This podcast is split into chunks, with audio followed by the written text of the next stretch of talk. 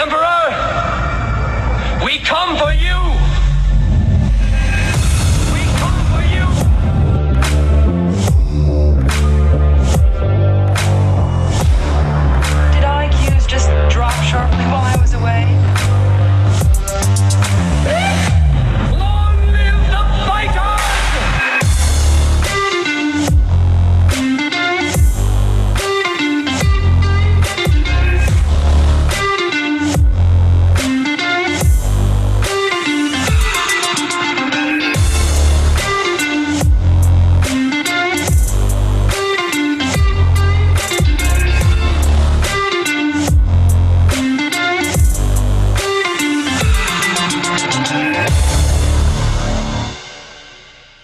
there it is. We're back.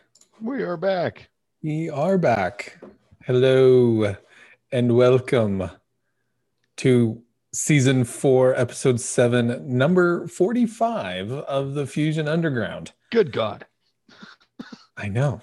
45. We haven't been kicked off yet. yet. The operative word being yet. Dum dum dum. Here at the Fusion Underground, what we try to do is we try to make sense of the world by having principled discussions about such topics as entertainment, current events, politics, and culture. Our mission is to educate people to become critical thinkers so they can live more empowered and happier lives. As always, I'm your host, Manuel Ramirez, and I'm joined in the virtual studio by the man, the myth, the legend, my brother Jason Moret. How are you doing, sir? I'm good. I'm good, brother. You you have no comment about my my beer. Hazy? It's called Hazy. It's an IPA by Gross. Four Four Peaks Brewing Company. Nice. There wasn't really a big selection at Fry's. So this is the first beer that I have had. I can't tell you how long, Yeah. And you went with an IPA, huh? like four or five years. Well, I haven't had a beer in four or five years, and you got an IPA. Okay. no, you know, you know, I I purchased the I purchased this. Uh, so I just got like a, three, you know, because they have like singles, like little single. You can at Fry's at Fry's you ha- you can get just like a little six pack and you can just put some single beers in there and they have a whole fridge right there and i just picked a couple. And and i and i picked them the same way that i pick my wine. I sucker for marketing. And, and i wasn't really that impressed with the label. Um, yeah. You're a walking oxymoron. I You know, I know. But this was this this was probably the most um, eye-catching, probably one of about four eye-catching labels that was different. So I'm like, hmm, I haven't had that before. I didn't even notice that it said IPA on it when I bought it. In my defense, seriously, I'm serious. I'm honest. but I haven't had a beer in uh, I don't know four or five years. I've been drinking wine for so long I'm so sorry. and and I I haven't had a beer in four or five days. I was actually just Yeah. thinking about that. one. But speaking of which, well, I bought this uh, I bought these a week ago. I bought them a week ago I bought that a week ago, and it it's empty. I bought I bought 3 beers a week ago and this is and I, this is the first one that I've had that I've had. Um and when I when I cracked it open and I took a drink, I thought, "Hmm, it tastes like flowers." It does. It tastes like flowers and sunshine. That's exactly what I look for in a beer. So I'm gonna run right out and grab that. It's not bad. It's fine. It's good. It's it's I a I Four don't Peaks Brewing Company. I They're- like Four Peaks. I really do like Four Peaks. They're Four good. Peaks. They're a local brewery here in Arizona. Yep. I recommend them. hmm Very good. I enjoy their their brews. I don't care for IPA. I never have. Um, I like a good Hefeweizen. I like a Franziskaner is very good. I like um, a lager. I like you know. pretty I like those too. Yeah. I like those too. But you know what's funny is I I opened it and I I'm so I was so used to drinking wine that you know the very first thing I did. You I went to pour. it. You smelled it. did you did you take a drink and swish and spit? No, I just smelled it and I was like, idiot. I was like, beer never smells good. Like it just doesn't. To me, it just doesn't smell good. It's like I'm not talking to mm. you anymore. And you know, it's funny. I'm glad you brought that up because I I never I never did understand who actually goes into a supermarket and hand selects single beers to fill up into their little six pack. That would be a you guy, because if if I don't need two hands carrying out my beer, then I didn't get the right selection. I just didn't do it. No, You- 24 pack or bigger. That's you realize we're shop. like night and day, right? We're we're to, you Yes. and I like night and day. yes. yin and yin and yang. The That's why this yards. works. You're buying a case of beer. I'm buying three beers that took me about. I bought three beers that took me probably 15 minutes to select the three. Because It would take me 15 minutes to go through three beers.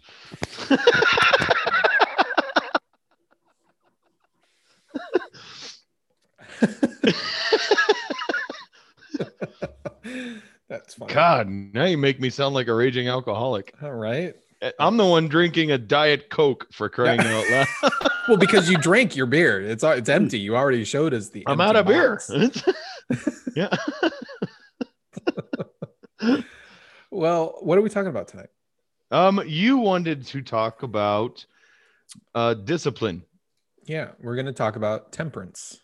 temperance. I I can't use the word discipline without sounding like Cartman from um that South Park episode. You racket the discipline. so I think it's better we use the term temperance. Oh my god! oh my god! Oh my god! You know, it's it's a weird night. It it, It's, it, it, it's, it's a very weird night. it it feels weird.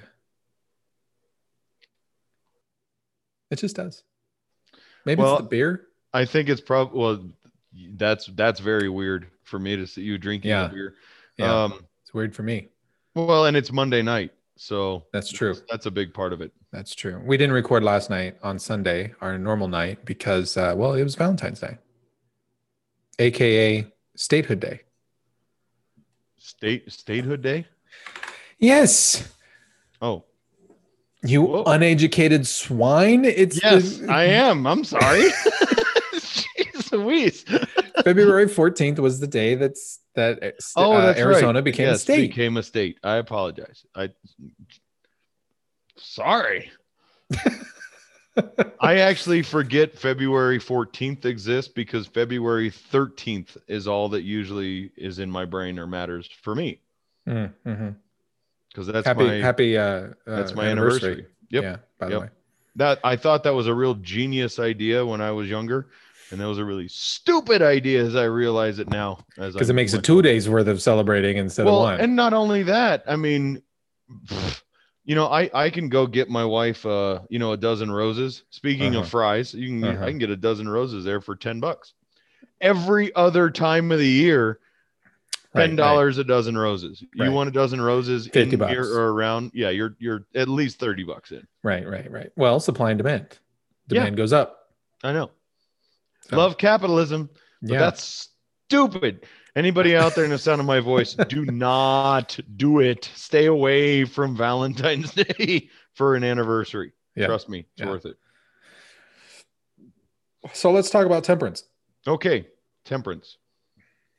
The, what got me thinking about this is I had a couple of conversations over the weekend with uh, with some friends of mine, and talking about um, just human behavior. I guess one particular one particular conversation was about um, about men's behavior, what some might refer to as toxic mas- toxic masculinity. Okay. Um, we've talked about masculinity quite a bit on this show. A little bit. Mhm. I like to think that our show is actually for other men, although we don't we don't say that in our opening in the in the opening uh, intro. I, I like to think that our show Intro. offers an opportunity for perspective Sure, from sure. a place of mutual understanding, which as to we'll say middle-aged unfortunately whether we like to admit it or not men Mhm. um i think middle-aged men are probably more likely to seek similar like-minded perspective from that place Mhm. i'm not going to say that we are geared towards men No, no, no, no. I, I think there's, I think we have to have, I think our society needs more masculinity, not less, but it needs uh, a healthy masculinity. i think a better understanding of what masculinity is instead of understanding what masculinity is labeled as True. That's a good point because because typically any behavior that a man exhibits gets gets labeled as masculinity. And so it's it's the um you know, it's the chauvinistic type of behavior or um you know, the angry, the rage induced guy that tends to get labeled as masculinity and that's not what masculinity is. Nope agreed um, but it, it got me to thinking about um, about just self discipline. I'm not talking about disciplining others, I, I, and I really don't want to talk about disciplining other people uh, because there's only certain situations in which uh, we can discipline other people, and that that's what we have to define that first. What what when is it acceptable to discipline somebody else, particularly if you're talking about adults disciplining other adults, and and those are conversations that I don't really find them interesting. Um, I'm more interested in the self discipline for uh, for self improvement. Okay. Self governance and temperance, I think, Yeah, are yeah. where we need to stay focused. Then, Yeah, because you know, part of this ties into something that I was reading today. um, so I'm reading another book. really, yeah, that's shocking. yeah, I'm about halfway through, um, which means I'll finish in a day or two here. Tomorrow, Uh, Yeah, probably tomorrow, maybe while I'm sitting having coffee. um yeah but in that particular book it's really sort of the book is trying to deconstruct um, society post world war ii okay. and the author makes us makes an argument that when we talk about things that have been just um, standard in our society for a long time. Like masculine roles roles i'm not talking jobs i'm talking roles. So masculine roles versus feminine roles. Um, even roles for the for young versus middle-aged versus elderly you know everybody's got different roles to play at different points in their life.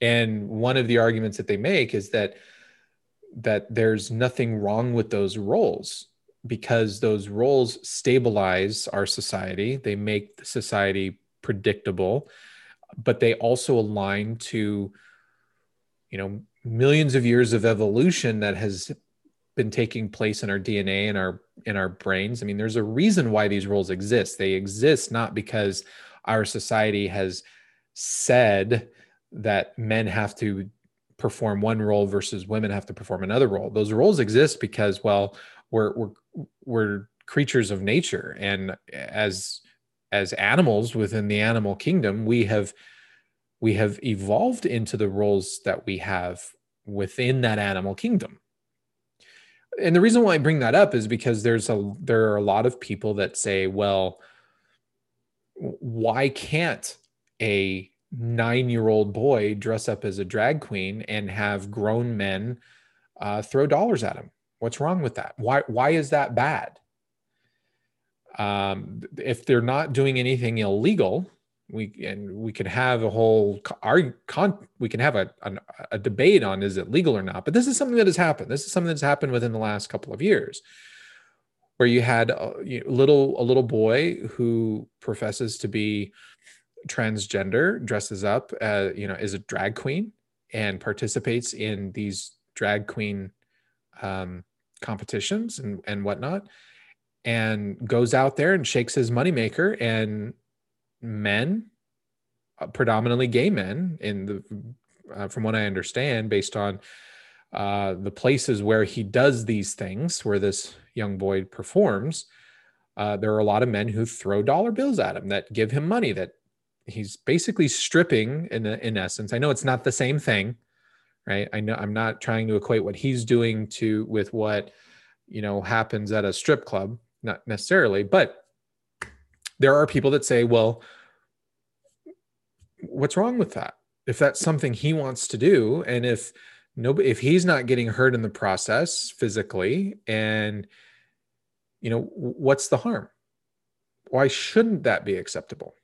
Or in other situations where you have, um, you know, high schools today have a predominantly high number of students who uh, who who have embraced this transgenderism, gender fluidity, whatever, um, and that's an abnormal. That's abnormal that that's just simply that simply that's abnormal. I think it, I think a lot of it has to do with a with a cry for help, but our our school environments have normalized this type of behavior. And I think I understand that high school is a very trying place. I know people are trying to figure out who they are.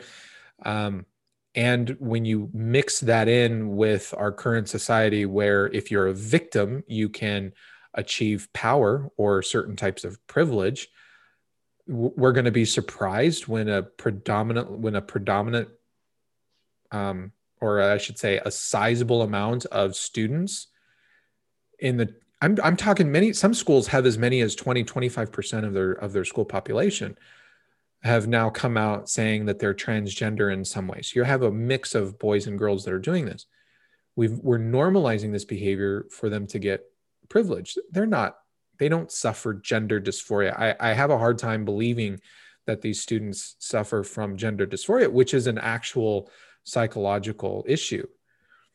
I think this is more to do with attention and I'm watching you as I speak about all this. I talk um, about this, and um, you're just like you're flabbergasted. So let me just pause there. I know I've been talking for a little bit. I want to. I'm curious as your thoughts, but because I'm going somewhere with this, with the whole temperance idea, and this normalization of being counterculture for the sake of privilege.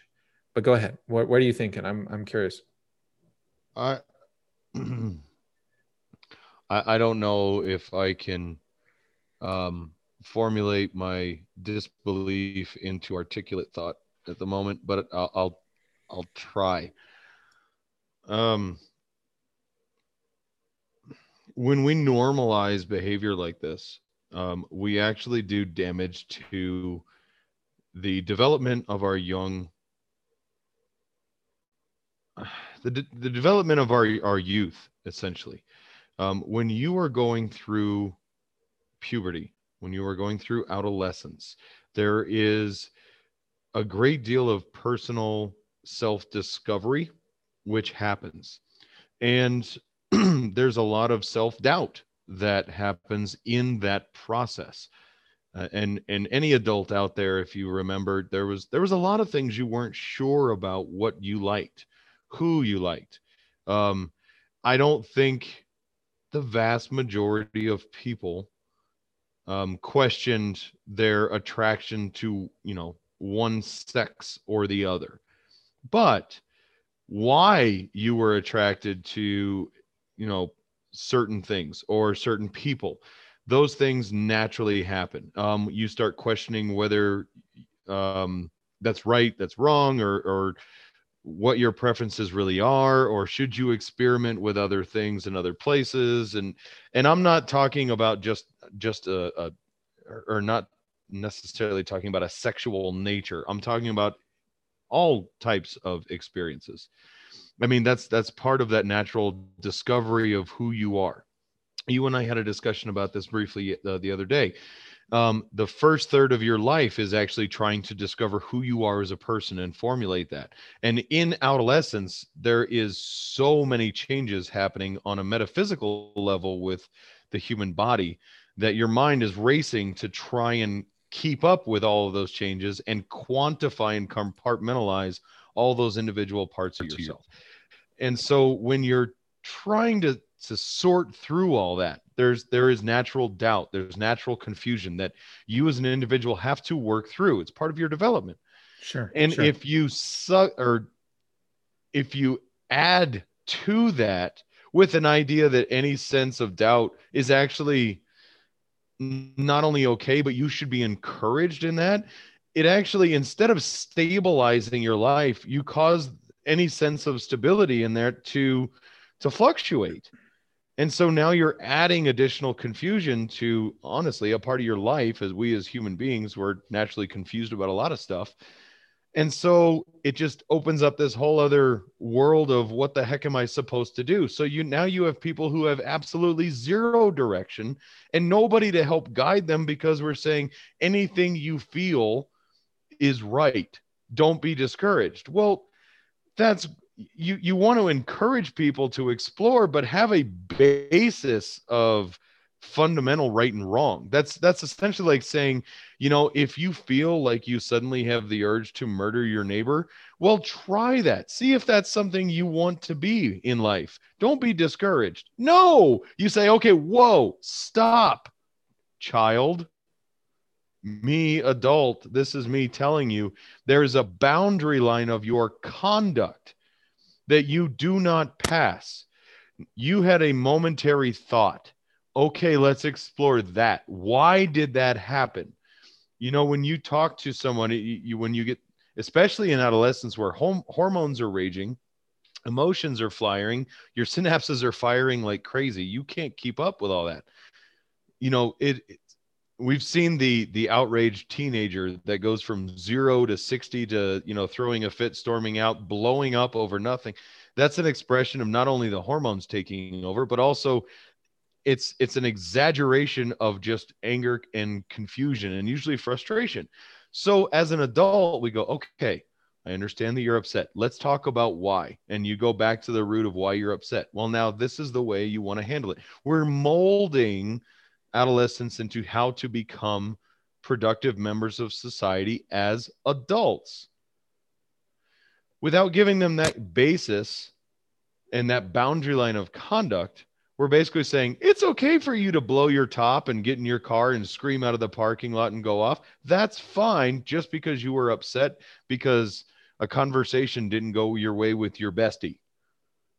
No that's not okay so to me, all of this gender confusion, there needs to be some sort of boundary lines that these and our our youth are actually wanting that.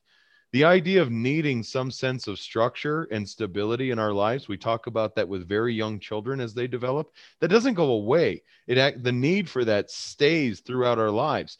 Right now, as adults, if you and I lose structure and stability in our lives, we lose our job, lose our house, oh my gosh, our whole world is turned upside down. That happens. We need that as human beings. So to put them in a situation where they are already going through chaos and then to add an acceptance of additional chaos onto that, it's absolutely disruptive to the development that is imperative, especially during adolescence.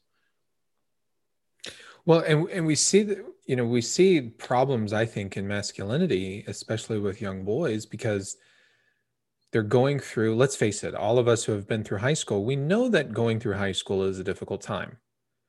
There, there's a difficult time in trying to understand who you are uh, coming into as your own person. Mm-hmm. You're you're thrust into this environment where you have a lot of other people, and there are you know there's popularity contests there's all kinds of different sort of social jockeying for position. Um, and but at the same time adults are expecting that you act as an adult but of course you're not permitted to completely act as an adult. So i get that it's a very difficult time. It's a very difficult time integrating and trying to find your place within within the community. Um, coupled coupled that with by the time young people are getting into high school that's usually when they start learning more about the truth of whatever their family life is like. And let's face it i don't think anybody i, I think very few people would say that they have a perfect family life. Um, parents fighting maybe parents divorced or finding out that their mom is really their sister um, or grandmother was really their mother or weird things like that right? What I mean, I know I'm going off on a limb. Wow, But I was like, my- whoa. my, my point being is once you get into your teenage years that's usually when the veil comes over your eyes about who your parents are what they're like that you start realizing that oh my parents are actual people they're not these mythical figures that i knew when i was five there's a transformation that happens you start Right. seeing your family you start understanding the truths around your family. Your family uh, you know a lot of people keep things from their children in order to protect them. Mhm. maybe you know maybe they have an uncle who was uh, arrested and spent time in prison but we don't tell little little jimmy that.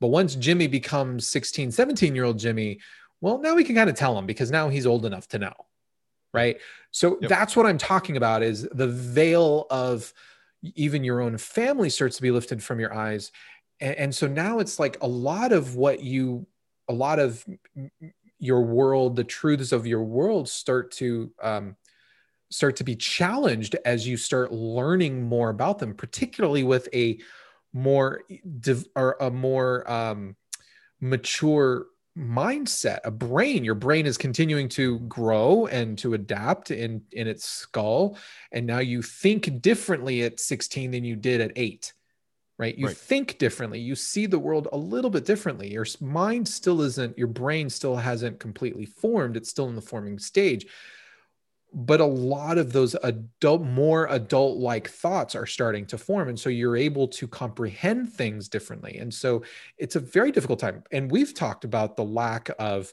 initiation rites the you know we don't have we don't take young boys and rip them away from their mothers like the tribes used to do and say you're going to go through the initiation and you're going to become a member of the tribe as a man now. You're now a man and now there are male there are man expectations of you going forward. We don't do that in our society. So it's very difficult for young people to really find out well am i adult or am i not? Am i a little kid still? They everybody still kind of treats me like a little kid but they expect me to be an adult but they don't let me do anything. Like i get it right? I i think a lot of this sort of like just it impacts a young mind and they they kind of go crazy they don't know how how to behave. Mhm, mhm. worse worse yet is these kids are now maturing physically phy- in their physiology and they're coming into manhood or womanhood and and and if they don't have anybody to guide them through that process then it can be fraught with even more angst and confusion and everything. And now we have teachers who say well it doesn't matter as long as you live your truth right? One of the I, I just i hate that. As long as you live your truth. And and so they're they're normalizing craziness and and kids are able to think well well why can't i be crazy? Why Yeah. this is this is you know It's it's my truth. it's my truth. And who are you to tell me I can't live my truth? Exactly. And so what are we doing to these people? What are we doing to these these young humans right that are getting ready to go out into the world and have a a, a rude awakening uh, what are we doing for their own psychological and emotional development Li- listen to this listen to this clip um it's about a minute in length but i want you to hear her You're gonna upset me, aren't you? probably Okay. probably. I want you to listen to what she says because most of what she says, I don't understand a damn thing she's saying. And, and I'm not I'm not saying that to be funny, but but listen to this. I'm Cody, pronouns em, er, ers, or zem, zer, zers, or really any neo pronouns that aren't z, her, hers. This is my first foray into TikTok. I come from the world of Instagram, where I had decided at one point that I was going to microvlog my gender transition, which might be the most pretentious thing I have ever said or tried to do. But I really just want to introduce myself and open myself up for questions. So again, hi, I'm Cody. I am a white transmasculine femme non-binary, temporarily mostly able-bodied, neurodivergent, obsessive compulsive, chronically ill, culturally Jewish, Unitarian Universalist, non-monogamous, demi-low romantic, gray demi-bisexual, survivor of acute and complex trauma, millennial, and cat parent in mental health recovery. My identities are fluid and ever changing and don't like boundaries. And I just want to open there.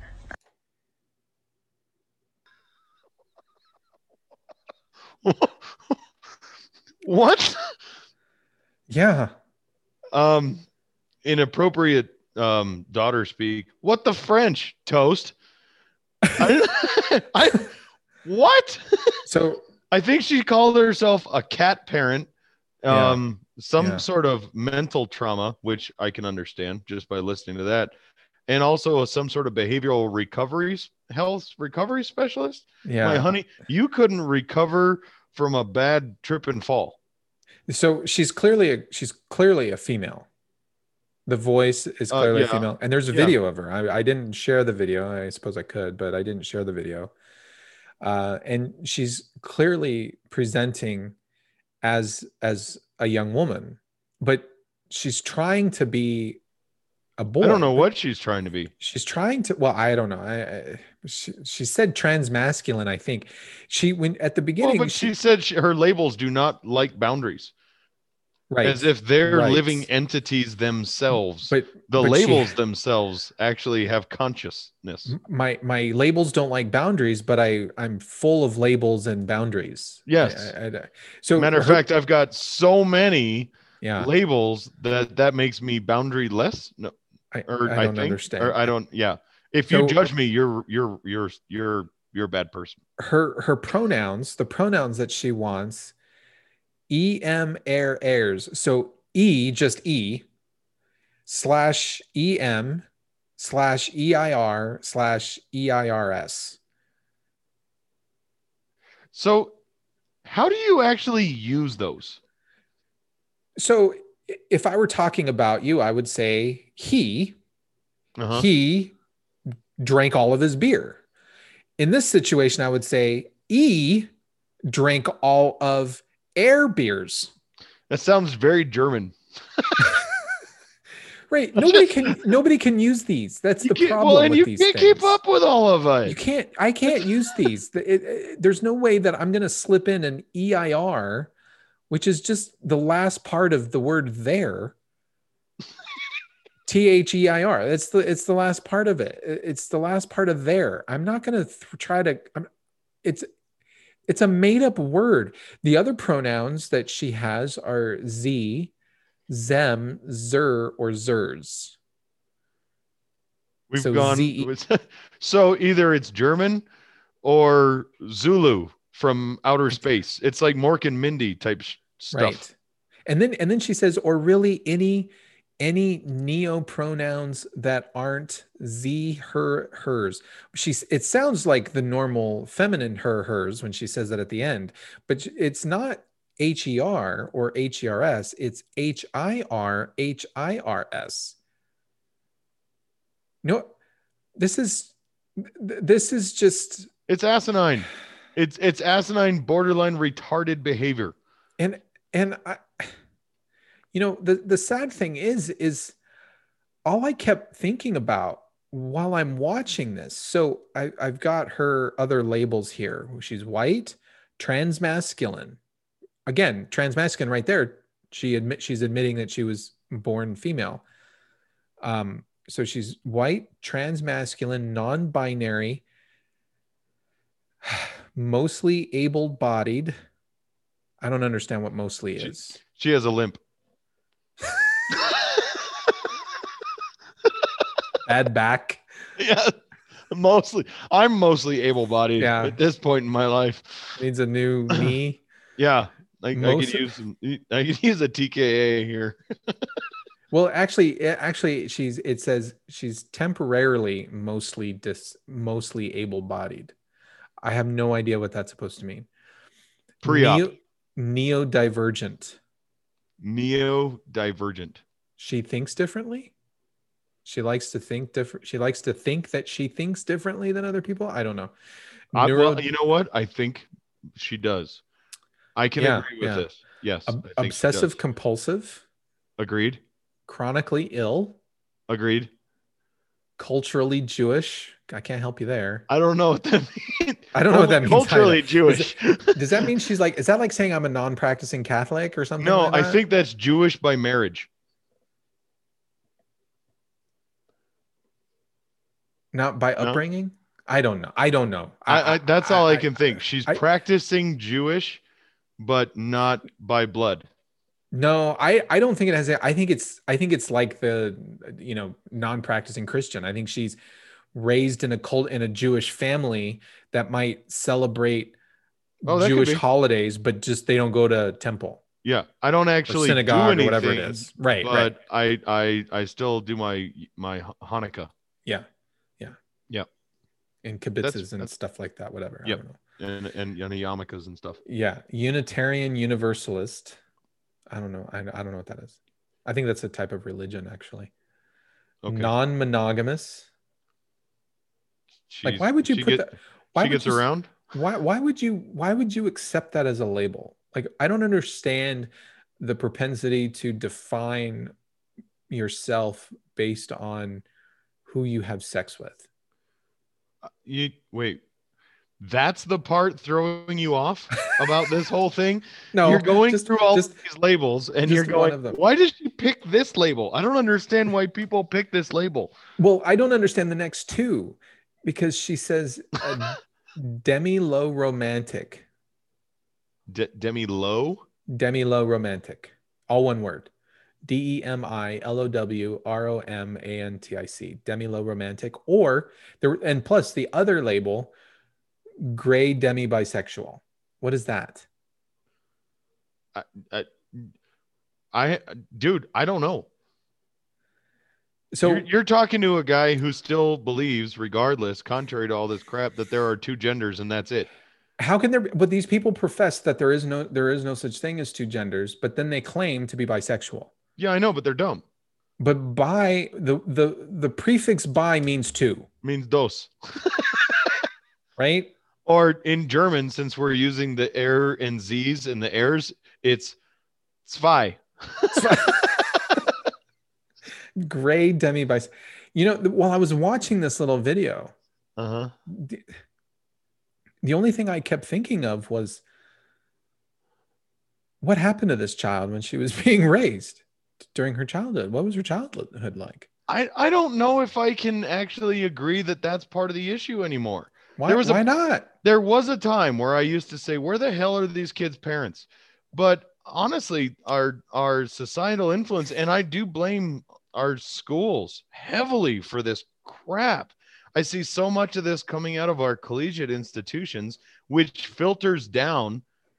I'm sorry to say, but it does filter down into our high schools, middle schools, junior highs, and elementary school, even where this is actually acceptable discussion and acceptable practice.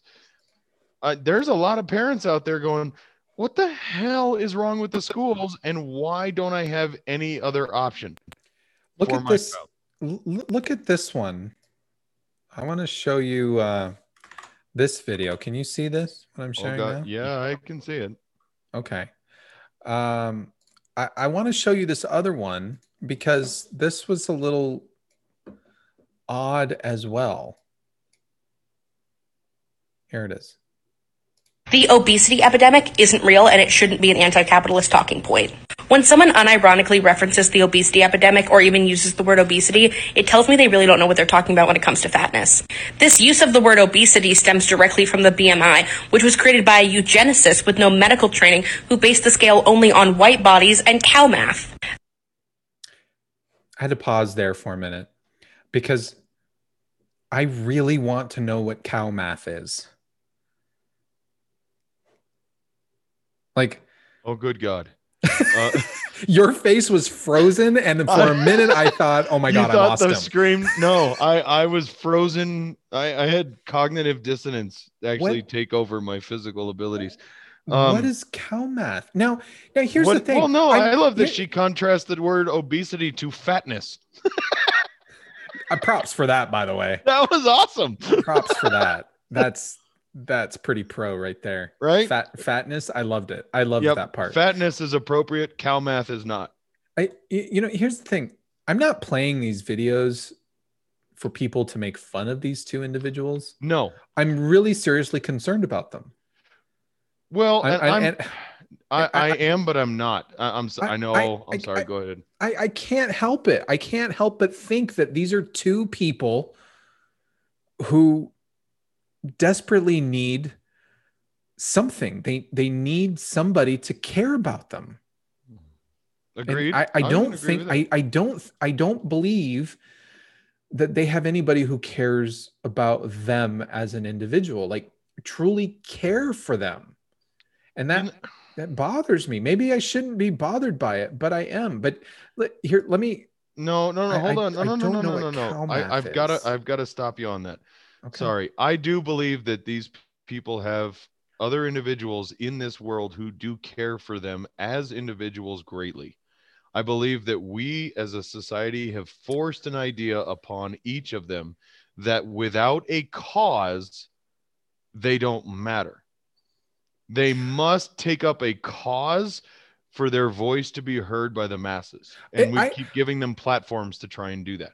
Do they do you do you really think that somebody cares for them? I mean, you know, I've watched those things. I've watched those those documentaries about people who are they're 800 pounds or whatever, right? They're 500 pounds, um, and every single one of those people, they're so obese, they're they're so morbidly obese that some of them can no longer get out of their bed.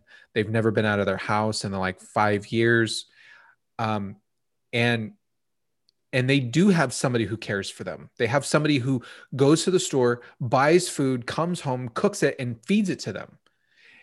And while we would say, yes, somebody cares for them, they're act those people are actively contributing to those individuals' death and destruction. And I wonder if these two ladies have similar situations where they have somebody who cares for them, but they have somebody who doesn't who's not helping them through whatever they're going through. Now that is a statement I can absolutely agree with. I can absolutely agree with that. And you know, I I talked to you before about my um, acceptance of who I am as an individual, and that I appreciate that I am honest with people up front and all the time, and I tell them exactly how I feel. And I understand that 90% of the time that makes a lot of people uncomfortable. And if, uh, and I'm going to use this gal that you're showing right here as an example. If I was somebody that truly cared for this person, I would have, I would be out of love. I would say, dear, you can call it obesity, you can call it fatness or whatever, but you need physical training. We need to get your diet in shape and we need to Right. get your body in shape before your habits overtake you as a person and put you in mortal danger. Yeah. And this poison that you're putting in your head to justify what's going on with you is not helping you. It's contributing to your inevitable mortality.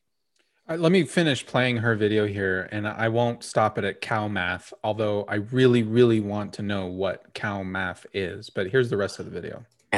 This use of the word obesity stems directly from the BMI, which was created by a eugenicist with no medical training who based the scale only on white bodies and cow math. Fatness is not an epidemic. Fat people existed before capitalism and before colonization. Fat phobia is a direct result of anti-blackness, and it has deadly consequences for many groups of indigenous folks and other people of color, as well as fat folks.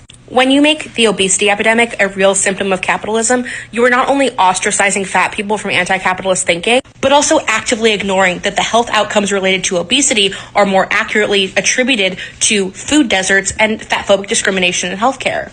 The obesity epidemic was created by Western medicine to avoid addressing the actual causes of health inequity, which is what we as anti capitalists should be doing.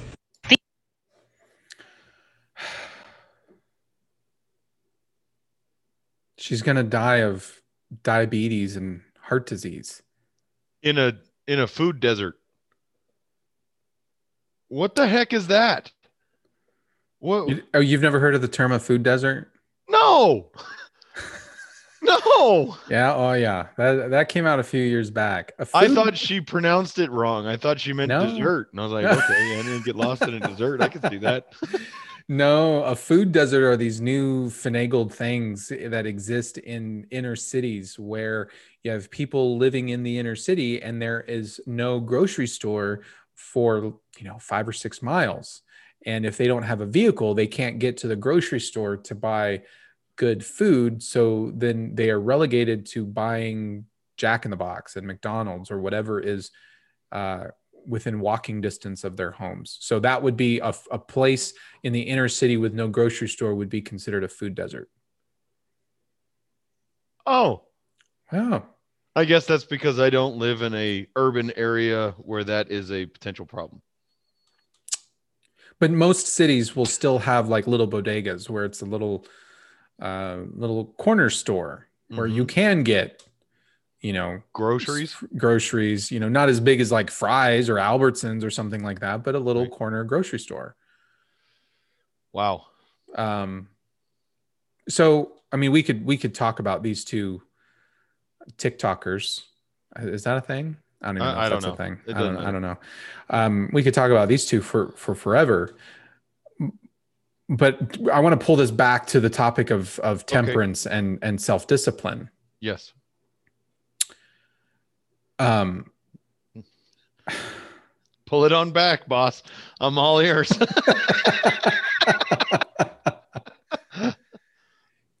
and and i think that there's i i think there's a part of I- i think this is this is an overreaction to our society and the way our society has been set up and i i think there have been people within our society and this is totally me hypothesizing here. I i'm i have nothing to back this up. This is just my thinking about all of this. I, I but I think that there have been years where, and I'm going to pick on men for it for a minute because it's easy because I I know about men because I am one. Okay. no. Hey, so much. I was like, ooh, you better qualify that statement real quick. Well, I can't I can't speak to the to the you know the the woman experience. I can only speak to the male experience. Um, shut up. I didn't say anything. You I'm- didn't need no, to. No, I'm letting you dig your own hole here, boss. Yeah. So I'm gonna I'm gonna pick on guys for a minute. I, right. I think I think um, men I think young men when they're in high school and college I think uh, they're I think they're really dumb. I think they're idiots. Uh, I think not all of them. I wouldn't Why say does 100%. that? What makes you think that stops after college? Not well. Hold on. bear with me here. Oh, okay. I'm sorry. Go ahead. So so we've got we've got young men who are who are pretty much idiots, Mhm. um, and and they're at the the most difficult time in their life. I'm going to be perfectly honest because they're at their sexual height at that period of their of their life. And I think that there are a lot of men who make extremely bad bad decisions when they're between the ages of 15 to 29, 30 years old. Um, that they make, uh, and yeah, you're agreeing with me. well, yeah. And I think a majority of people would probably say the same thing. Yeah, the the vast majority of men make completely stupid mistakes, decisions when they're that young, um, and unfortunately and sadly, there are a lot of women, young women, who are involved in relationships with these guys, with these men that get hurt along the way. I'm not saying they're I'm not saying every single one of them is raped, but they get hurt emotionally, psychologically. It could be physically, God forbid, but whatever. We know that that does happen. Why are you looking? I, I no, I was I'm agreeing with you on men making dumb decisions, but mo, um, I don't understand.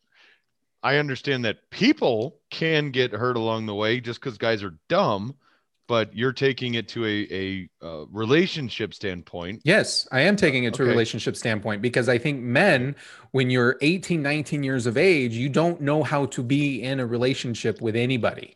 Sure. other than a buddy and so when you have when you have a 19 year old guy who's at the height of his sexual peak who basically wants to hump anything and everything that comes along that's that's a recipe for getting into a bad relationship and hurting anybody else that you get into that sexual relationship with now now because of all of this and again i think this stems from the fact that we don't have within our society a way to bring men through this phase of maturing into into manhood. And and i think what we're seeing here is a is an overreaction to what is perceived as toxic masculinity as one piece of that. And i don't think that I, I, don't think that's i don't think men are 100% to blame i think there are a lot of things that women are are are to blame for as well in all of this craziness but again, at, when I started this, I said, let me just pick on guys for a minute and speak to it from the male experience. So I think we've created the situation now that we're older. You and I have lived through high school years, we've lived through our early 20s. We know this. You and I both made tons of terrible decisions when we were young and stupid and naive and all of this kinds of things. And and I think these two young women I think they are an example of a society or a group of people at least that are sort of saying i don't want any part of that crazy part of society so i'm going to go do something different and but in their in their process of doing something different we now have a portion of society the people that they are surrounded by namely like their teachers for example who are now saying oh what you're doing is okay and so their reaction is an overreaction. Their reaction is not rooted in um, rational thinking or rational behavior. So they're being just as irrational as other elements of society have been. And now, but yet they're in a p- position where their teachers, educators, people around them are supporting them and saying and blessing it, saying, it's good that you're doing this which is just causing that pendulum to swing vastly back and quickly back to this other side of the spectrum, which is just as crazy. So I'm going to stop there. Go. I, I'm not sure I can digest everything you just said, but but I'll try because that's my job. Um, okay, so yes, do guys make dumb decisions at between 15 and 30? Yeah. Do women make dumb decisions in the same spot? Yeah, absolutely. Um, so I'm not, I'm not, um, I'm not down with the narrative necessarily that these women are biting back against some sort of toxic masculinity. Um, I think, and we'll just play the or take for example the gal who was talking about obesity being cow math.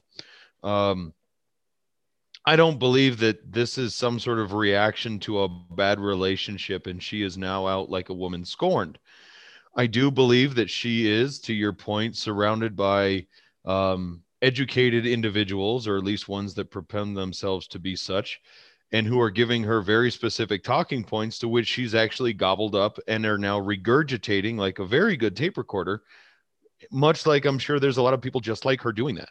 And I do believe that those are more likely to come from positions of authority like teachers, counselors, um, community organizers, etc. Those types of individuals who actually spout this kind of stuff off, and those become regurgitated. So, and I do believe that that is, to your point, I guess, a pendulum swing of society. But I look at it more of not necessarily a, a masculinity femininity swing, so much as this idea of uh, oppression versus open acceptance to anything, you know. And I've had this argument before. That was my exactly my point. I wasn't trying to pick on masculinity and say no. that they were they were victims of masculinity. I was trying to use that as an example. Okay. That okay. says here's a here's a part of society mm-hmm. that is crazy on its own merit, the crazy in and of itself. These are individuals looking at it thinking, God, that's crazy. Can I not be a part of that? Mhm. but there are also other things that are just as crazy in society and they're standing there going well i don't want to look at that and i don't want to be part of that and i don't want to be part of that and i don't want to be part of that so i'm going to go off and create my own thing and they're being just as crazy Yes. and yet we have people around them that are saying you're not crazy you're Mhm. okay you're a Right. nice little flower and the rest of society is looking at them saying no you actually are crazy and Yeah. we admit young men are crazy young women are crazy Mhm. A lot of areas of our society are 100% nut bags and you can't be you cannot fight the nut bagginess of society by also becoming a nut bag yourself Correct. But we don't have enough um Jasons being assholes and truthful out there yes to basically say, "Hey, idiots, you can't fight idiocy with more idiocy. Stop it." correct it And that's that's been my argument against political correctness from the start because it does. It creates just it creates further degree of um, amicability to whatever new rules are out there. It's the same Right. thing with all of the gender identity BS. It's this, all of this stuff. It's it's it's all stem from this idea of everything is okay. When then we're gonna get to a point where nothing is. and and my whole reason of bringing this trying to bring this back to to the idea of temperance and self-discipline imagine a world if you will where where people young adults um, in, in as early as junior high if they were slowly being taught the virtues of self-discipline and they were being taught how to self-discipline. Um, and and they were practicing that um, as they were maturing and developing that self-discipline the world would look a lot different. You know there were there were you know founding fathers of this nation but a lot of other types of philosophers have have said that you know a moral foundation is is is extremely important for a free and functioning society. What they mean by that is not just people that are you know happening to walk down the street acting moral. That's pretty easy to do. All you have to do is just mind your business while you're walking down the street and you're not going to be doing that immorally. Essentially, don't kill each other. You're exactly. But but to be a moral society means that you actually do that self-reflection. You are in control you you do take the time to practice that self-discipline but w- our society has completely rebelled against the idea of of moral um, virtue.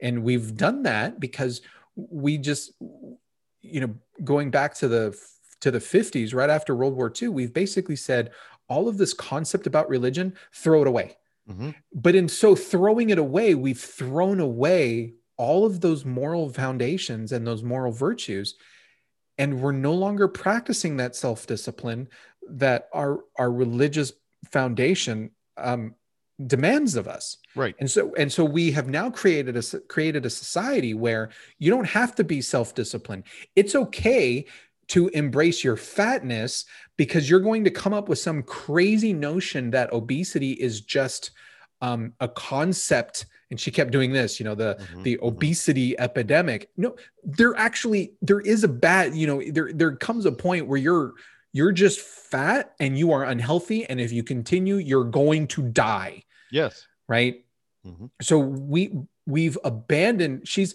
obviously she's not embracing any kind of self-discipline No.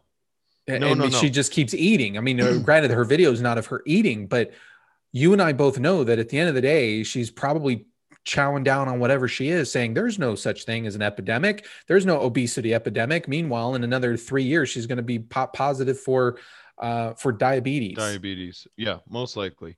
Well and and that's in the meantime instead of actually focusing her energies on that she's talking about her anti-capitalist idea. And so you were talking about morals and and so i want to bring this back because we have rejected religion as a country it seems like almost hmm. anymore or as a society let's say it that way. Society yeah. And so, yes, you throw out the baby with the bathwater, which all those morals that that were founded in that religious foundation go out with it. Mhm. Well, so the family, and usually uh, from the maternal grandmother side all the way down, starts to filter in this those family morals. that's where we get some of our morals and our, our values and principles are from the familial unit. Well, when that's becoming a problem, as it is now, now you see the attack on the family unit as well. Because until all of those devices where we as a society take those moral foundations from have been completely eradicated. Until that happens, then we won't have any reason to look to the overarching government to get those rules and foundations for our lives. And that's ultimately what I feel the, the goal of this is. But to follow your your path on temperance, if we actually as a as an individual within the greater societal unit take the time to look at what our morals and principles and our values are. Only by doing that are you going to be able to find the boundary line of your conduct, which is what temperance looks at. How far outside of ourselves do we actually play? This is the little sandbox that we have around ourselves that we can play in and we don't go outside of. And that involves not only you know attacking your neighbor because of what they're doing acting saying or whatnot but also where is the boundary line that you don't impose on someone else? And this is the part that that infuriates me about some situations like this and we'll take the first example that you play. This gal lays out 90 different labels that she wants to be known as. If that's what you want for you fine. But you're not laying that out for you. You are laying out all of these labels and identifiers and qualifiers and pronouns and everything else for everyone else and making it their responsibility to impose and utilize those terms for you. How is anybody supposed that is way beyond your own self. If you can actually bottle all that up and compartmentalize it for yourself and keep yourself thus circumscribed, you can actually further yourself. And you know what? More power to you.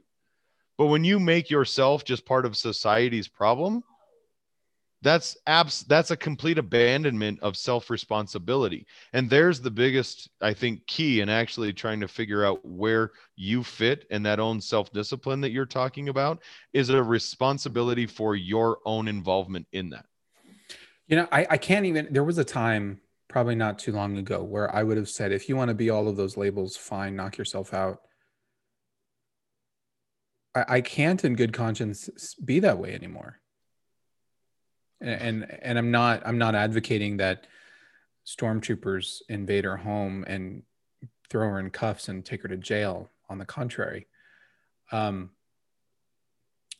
I, I think somebody needs to needs to have some honest conversations with these with these two young ladies and say, you know what, there's something not right in your head. Mm-hmm.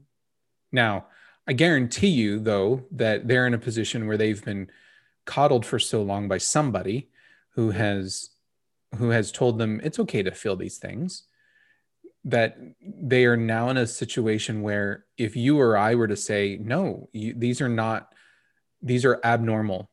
That these are not this is not the this is not the normal behavior of a well-adjusted young adult and you really need to see a counselor. You really need to see somebody because there is some underlying psychological emotional issue that you're struggling with. And it's it's manifesting yeah.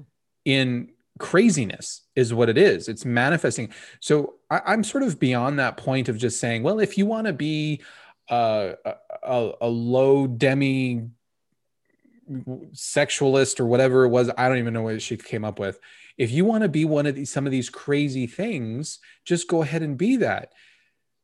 If i had a family member that wants to do that my, my response has to be you're not you're not normal. That oh. there's there's a concern here um and you have to do that in a way where you have to uh, you, the other person has to at least understand look i still care about you.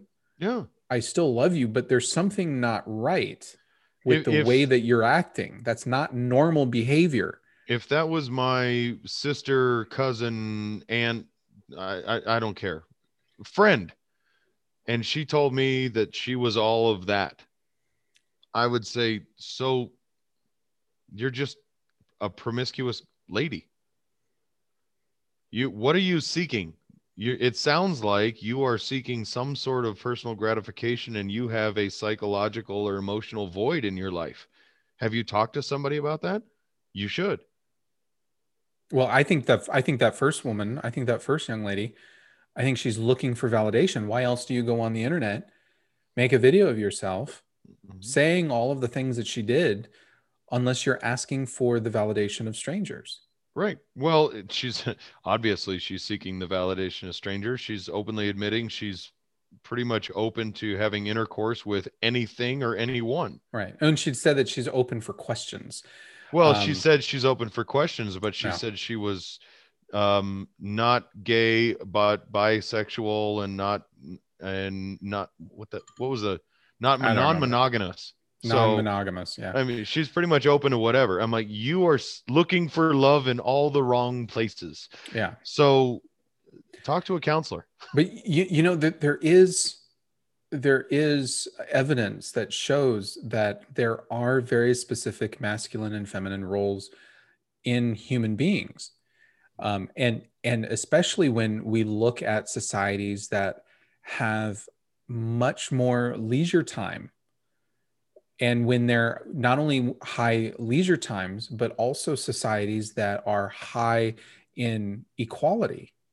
So the the the more equality that there is in the sexes there are societies particularly in western europe where the populations have have reverted to more um, masculine and feminine role types for men and women so The traditional gender role. the traditional gender identifiers. roles. So in countries where equality between the sexes is at as at an all-time high and where there's very little difference in anything in terms in public life in, in between men and women that and there's high levels of leisure meaning I mean, this is the utopian outlook that a lot of a lot of leftists and and and postmodernists strive for. They feel like, well, if we had more leisure and we had more equality, then women would be free to do whatever they want to do. They'd be free to create a rocket ship like Elon Musk a- and launch a car into space if they so wanted to. They'll they'll they'll shoot for the stars, and men they'll shoot for all of those. They'll become ballerinas and all this kind of right, and all this mm-hmm. gender bending would occur. Right. And what we find in these societies is just is the exact opposite. The women they have high leisure, high equality, and what do they want? They want to have children and be stay at home and take care of their families. Right. And and the men and and more and the men they want to do more masculine type of roles like take care of their families, work hard, um, not be ballerinas, Right. but uh, you They know take on the provider archetype. they take they take on the provider archetype um and so that's that's very compelling because what that says is that you when even when you have the freedom to be anything you want to be that the human animal still says you know what? I find solace in being the thing that i was built to be. And and i think i think some of these i think some of these these women maybe not necessarily these two but maybe these two are fearing. Maybe they feel a draw there and they fear it and so their fear is to completely do a 180 and try to get mm-hmm. away from that as much as possible because if they don't they'll somehow lose their feminist card Yep. Well, and and their feminist card there. Well, I'll just call it an activist card. sure their activist card that's probably a better way of saying it yeah Without a cause, what do they have? right and and this is uh, something I've said for a lot of a lot of people who are out fighting for whatever cause. And God love you if you have a cause that you believe in, fight for it. Absolutely. What is your life without it? And and that's I'm not trying to um, take away from whatever um, whatever cause has you out there or take away from your argument, but what is your life without it? because if you don't have a, a if you don't have a fulfilling life without it uh, oh, i'm trying to think okay i'm going to quote a movie just because movie quotes everybody gets there was cheesy movie uh cool runnings you remember when john candy's yeah. talking about you know um dimitri asked him you know you had gold medals you had it all and he says you know a gold medal is a wonderful thing But if you're not enough without it, you'll never be enough with it. And for a lot of these people out there, the activists as a whole, without their cause, they have no purpose and meaning and fulfillment in their life. And that's that's why no matter what happens, you were just talking about this equality idea over in Western or Eastern Europe, excuse me, where this should be very compelling. It should, but it's not. Because if that actually made sense to people out there marching in the streets for these causes, they would say, well, if that's the case, then no, then I need to, to re- revisit this and course correct. But the reality is that without that, they have to actually look inside and see what's causing them to actually be so pissed off that the only thing they have is to march regurgitating the talking points that they've been fed up to this point. And that causes a lot of personal pain to actually internalize, look at that. Did I really just gobble this up without thinking about it? And do I need to course correct or do I just double down? That's easy. Nope, you're just a denier. I'm going to go on and, and, and I'll call you a couple names along the way and I'm going to march and shout louder. And that's what inevitably happens. So how does all this tie back to temperance? well, I I think um you know all right, so what I was just talking about if you actually believe in something. Let's t- let's take a uh, uh you know, we're not going to talk about we're it's not obesity, it's fatness and it's uh, based on cow math. All right. Well, if you really believe that and you do want to correct that, then take what you have, investigate it, and then try and raise awareness around it, but understand who you are within it and how can you effectively change it. And that's where I say, all right, for all these people out here on TikTok and Twitter and all, you're just virtue signaling. You're just out there yelling and screaming. You're not actually changing anything. So, what are you trying to accomplish? Because if you're actually really trying to address the problem, then you're not actually doing that with what you're doing. Show me that this actually is something worth looking at and actionable. Take that internal and fix it within yourself, become an example, take ownership within your own life, and then move to educate the people around you and build up from that. At least that's my thought the the the thing that I think that my mind keeps going back to are the people that say that they're not religious, they're spiritual. Okay. Which for me is just a um, it's an excuse to do anything that they want to be able to do as long as they they take f- 5 minutes a year and rub their crystal. So you know if if you are a practicing, whether it's practicing Muslim, practicing uh, um, Jew, practicing Christian, there's a lot of work that comes with that. Mm-hmm. To if, to really embrace that, to really be that, there's a lot of work. It's it's the same as if you're an athlete. Sure. If you if you want to be the best athlete that you can be, then you have to work hard at that at that in order to be successful. And even if you want to become another, maybe you want to become the next astronaut for crying out loud. You want to become an astronaut and you want to have a chance to go to Mars, for example, and then and then within the next 20, 30 years, or whatever time frame it is, then there's a lot of hard work that has to be done to put yourself in a position to be one of those top people that's that could potentially go to Mars, right? Mm-hmm. So, whatever you're calling, there's still a lot of discipline that you have to uh, instill upon yourself in order to be good at that thing. And I don't see a lot of self discipline. I don't see a lot of temperance happening in the world. I see a lot of people who are willing to, um, to just live in the moment.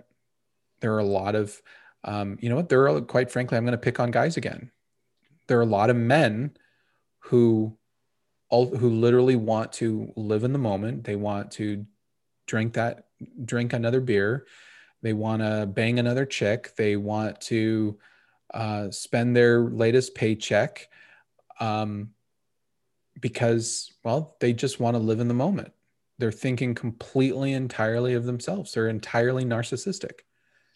Well, and that's that's instinctual almost. And back to your point about that time where we're at the peak of our sexuality, and at any other creature out there and any other animal, um, that's the time for reproduction. And there is that. We as human beings, and we try to elevate ourselves above outside of the the gorilla kingdom. Um, temperance or self discipline is really, I guess, trying to stave the tide back on controlling those instincts or that that instinctual impulse with rational thought and governance. And I think that that's that's something where we aren't taught anymore to actually control our own behavior and we aren't taught to actually internalize and look at why we feel a certain way about anything versus just well if you feel it then it must be right. So go tell everyone about it. And you flip this around. I mean we say well if you feel it and if you think it and you believe it you have a right to say it right? That's kind of the the standard credo for everyone out there. Well if if i really felt that there were only two sexes and if you i don't care what you self identify as and if you're you're a dude you're a dude and you're a girl you're a girl and everybody then that's it and shut the heck up and that's all there is to it if I actually grabbed a megaphone and went marching down the street just because that's what I feel, well, everybody would that's that's deplorable. Everybody would say so. You know, granted, there might be a handful of people going, Yeah, dude, it's about time somebody did that. But that's not an exercise of self-discipline either. No, it's it's not an exercise in self-discipline. Um, and I, I understand the whole point of trying to go against the the wiring that you know is the animal within us. And that's the whole point. That is why you do that self-discipline. Because every time you go out there and you make a decision whether you know if if you're a young man who's like you know what i'm just going to have some more beer with my buddies or you know what i'm just going to bang that next chick because that's what i want almost every single one of those scenarios, you're involving another human being in the process. You're involving somebody, and you might think, well, I'm not, I'm just having another beer. How am I involving somebody else? Well, because you're potentially, uh, you have somebody at home who's waiting for you. Or you're getting behind the wheel of a car. Or, or worse, you're getting behind the wheel of a car. Mm-hmm. Um, and, and so every time we make these terrible decisions, every time that we every time there's an opportunity for self-discipline we have to think we should be thinking about the fact that you know our decisions impact other people and even if you do something that causes self-harm there are people who care about you and that would be and what are you doing to them now that you've destroyed your life in the process i'm not talking about accidents accidents happen but i'm talking about i'm talking about people who willingly make narcissistic decisions. Because let's face it, when we're talking about self discipline, we're really talking about becoming not narcissists, mm-hmm. right? I mean, that's really what we're trying to do. We're trying to curb those appetites, those sexual appetites, those uh, those appetites for the cookies and the beer and the alcohol, whatever they may be. We're mm-hmm. trying to curb those appetites. We have to understand that there are people on the other end of those decisions. There are people around us that we interact with. There are people that we can, you know, are there, for example, there are women who get raped, and there are women who get raped by men who just want to go out there and bang another chick, and they're looking at what's just in it for them. They're not practicing self discipline we need more self-discipline in in our in our society we need to stop normalizing this concept of just uh, doing anything and everything that you want and and be damned Yep. Well, and and something that I asked you early on is we have a severe lack of self-discipline and I believe that's because we don't have any responsibility for the consequences of the actions in that they may have. So you you talk about all these other people who could be adversely affected by selfish behavior. Yeah. Um I don't believe that most of the people out there have any concept of other people anymore. And I, I guess back to my question why? Why do I need self discipline? There are no consequences and no personal responsibility. I'm not held accountable for any of that anymore. Unless I actually kill or rape somebody. Right, right, right. Well, there are a lot of benefits from from developing or at least I believe there are a lot of benefits for developing a self, you know, personal self discipline. I mean, um, simplifying one's life for starters. Mm-hmm. Um, you know, when you simplify your life down, you remove a lot of stressors from your life. There's a lot of less thing. There's there are less things to worry about. You know, you you have men, for example, who go out and and they want to go um, have some more beer with their you know with their friends, and they go out and drink. And they they go drinking um, well, if they simplify, if they maintain self discipline, now they have more money in their bank account. They're not drinking it all the way. They don't have to worry about, you know, what are they going to tell their wives or their girlfriends when they get home? They don't have to worry about lying to their kids about their behavior, for example. They don't have to worry about, am I going to lose my job because I overslept for the 20th time and I'm going to, I'm running late to work the next day because I'm hungover. They don't have to worry about getting pulled over for a DUI. You know, it, when you when you when you practice self discipline, there are there are there are a lot of things that stem from that moment of no, I'm not going to do that right now. When you make that decision, and and uh, let's face it, a lot of what we say is self discipline is is is really involving doing the right thing now and not waiting to do the right thing whether the right thing might be um, you know going to practice because you're an athlete or maybe the right thing is simply i'm not going to drink today. Mm-hmm. i'm you know or you know i'm going to have one beer. There's nothing you know there, I, I, think a lot of people can say yeah there's nothing wrong with having one beer. There's there's probably a lot of wrong uh, if you're going to have um, one bottle of vodka right? There's there's so there's there's a lot of there's a lot of difference there right? Mm-hmm. but when you when you practice that self-discipline you simplify your life you make you make you're making better decisions. So you're reducing a lot of the stress that's in your life in the process of doing that. Um, you're you're eliminating a lot of that worry. And and it's and it can become that never ending cycle right? When you you're making bad decisions which lead to that worry which leads you to make worse decisions which leads to extra worry so I, I, think there's a lot of benefit from from self discipline. Well, and I I see a lot of this actually in in work applications. Mm-hmm. I mean, I know everybody is always busy. Everybody, I I don't know one person who works who feels like they don't have enough to do. right. But but there's always those tasks, whether it's a, a report that you have to write, whether it's um something that's due for someone else or just a task you don't want to do um, you always put that off and you say well i'll get to that when when i can or whatever.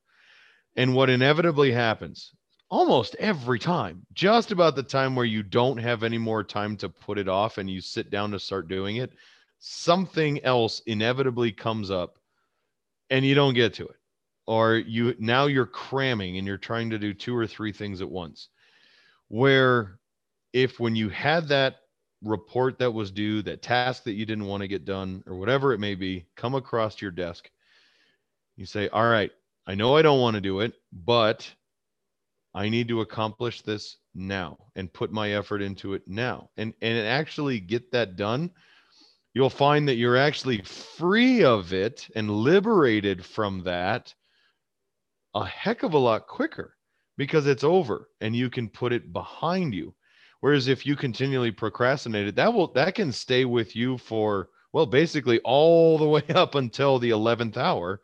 And it inadvertently affects all of your other functions that you're doing at your job. and for some people, if you actually, if you're fortunate enough to leave work at work, but if you're like most, um, even the thought or the idea of having to get that done that you didn't want to will follow you home and you'll end up either talking about it or thinking about it or bringing it back up and then that's you're not paying attention to something your spouse was trying to tell you on and like you know what i mean? Um yeah absolutely i was totally listening to you the whole time.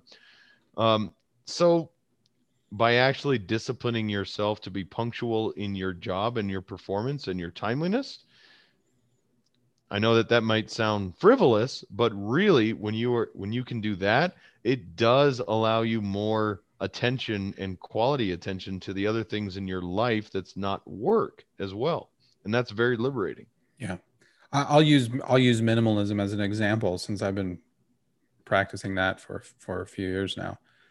Um, you know, I've talked about on the show previously that in the process of eliminating things from my life, that it's very psychologically freeing.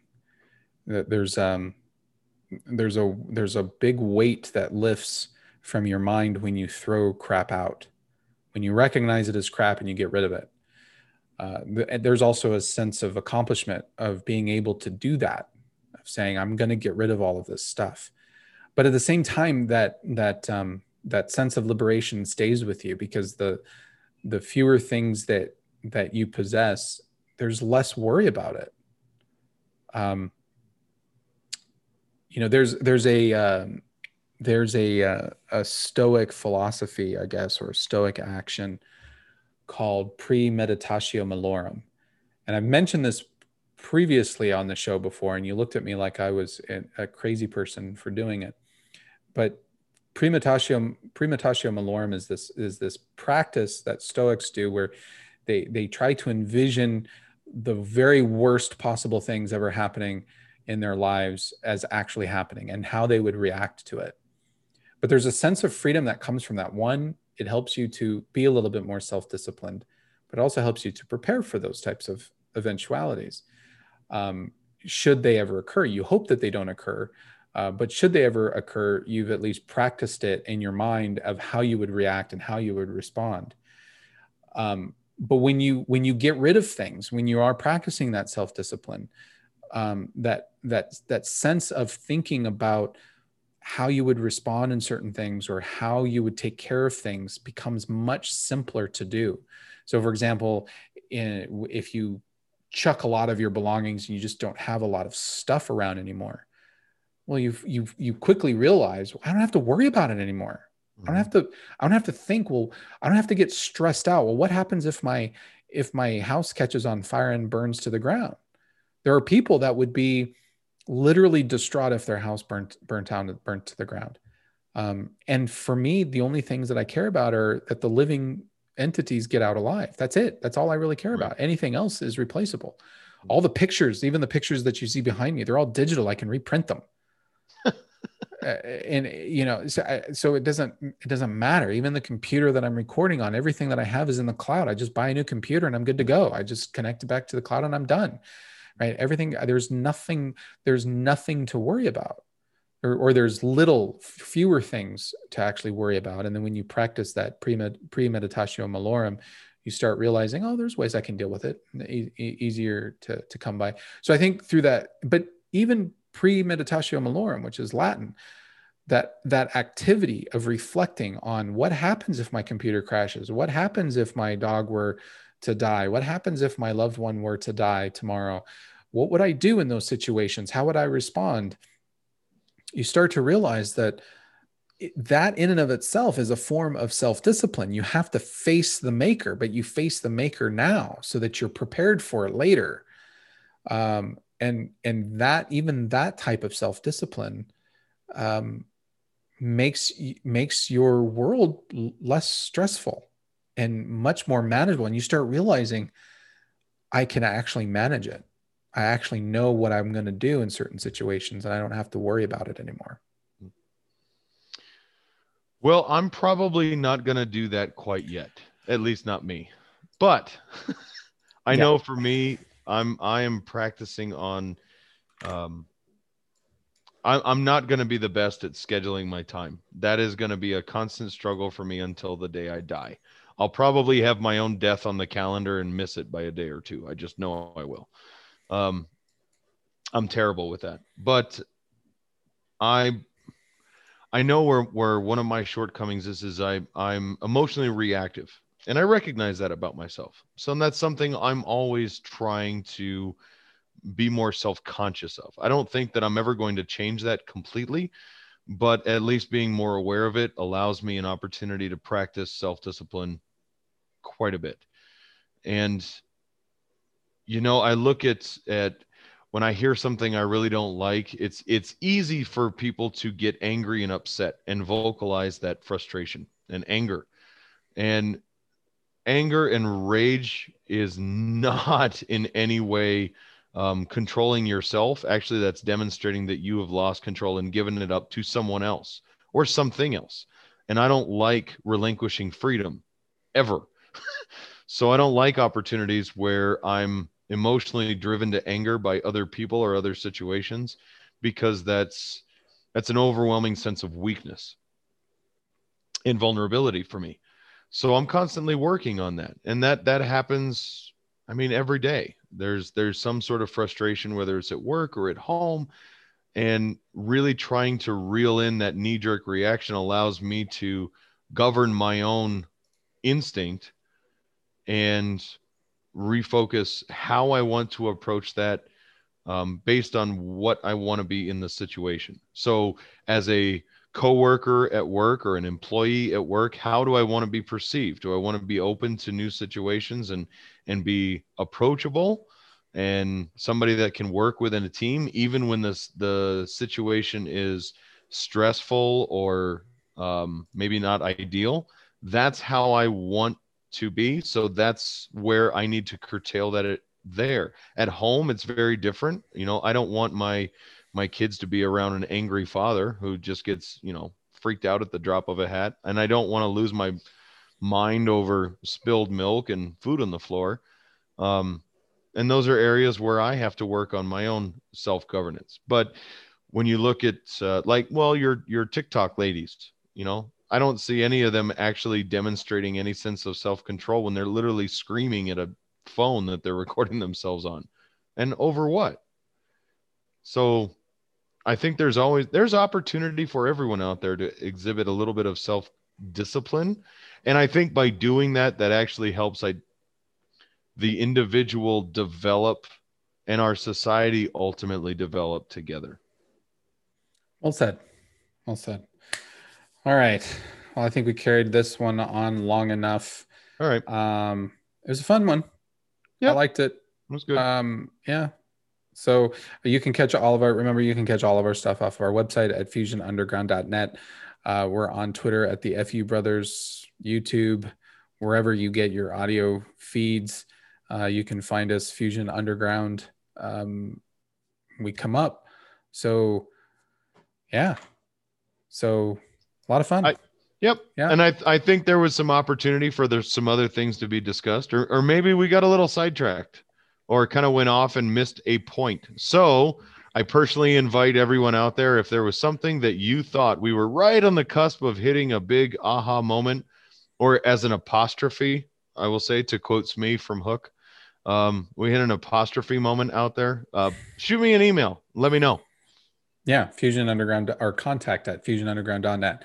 For Jason Moret, I'm Manuel Ramirez. You've been listening to the Fusion Underground. Have a good night. Almost.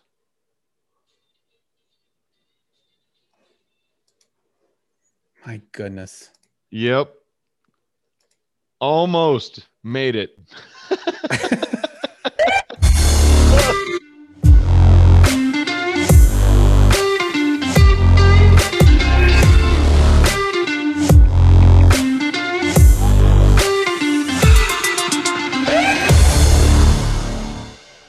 and then realized it was still on the sharing the partial screen. Yeah, you might want to stop recording. Oh, I can't even find the button now. It's just great.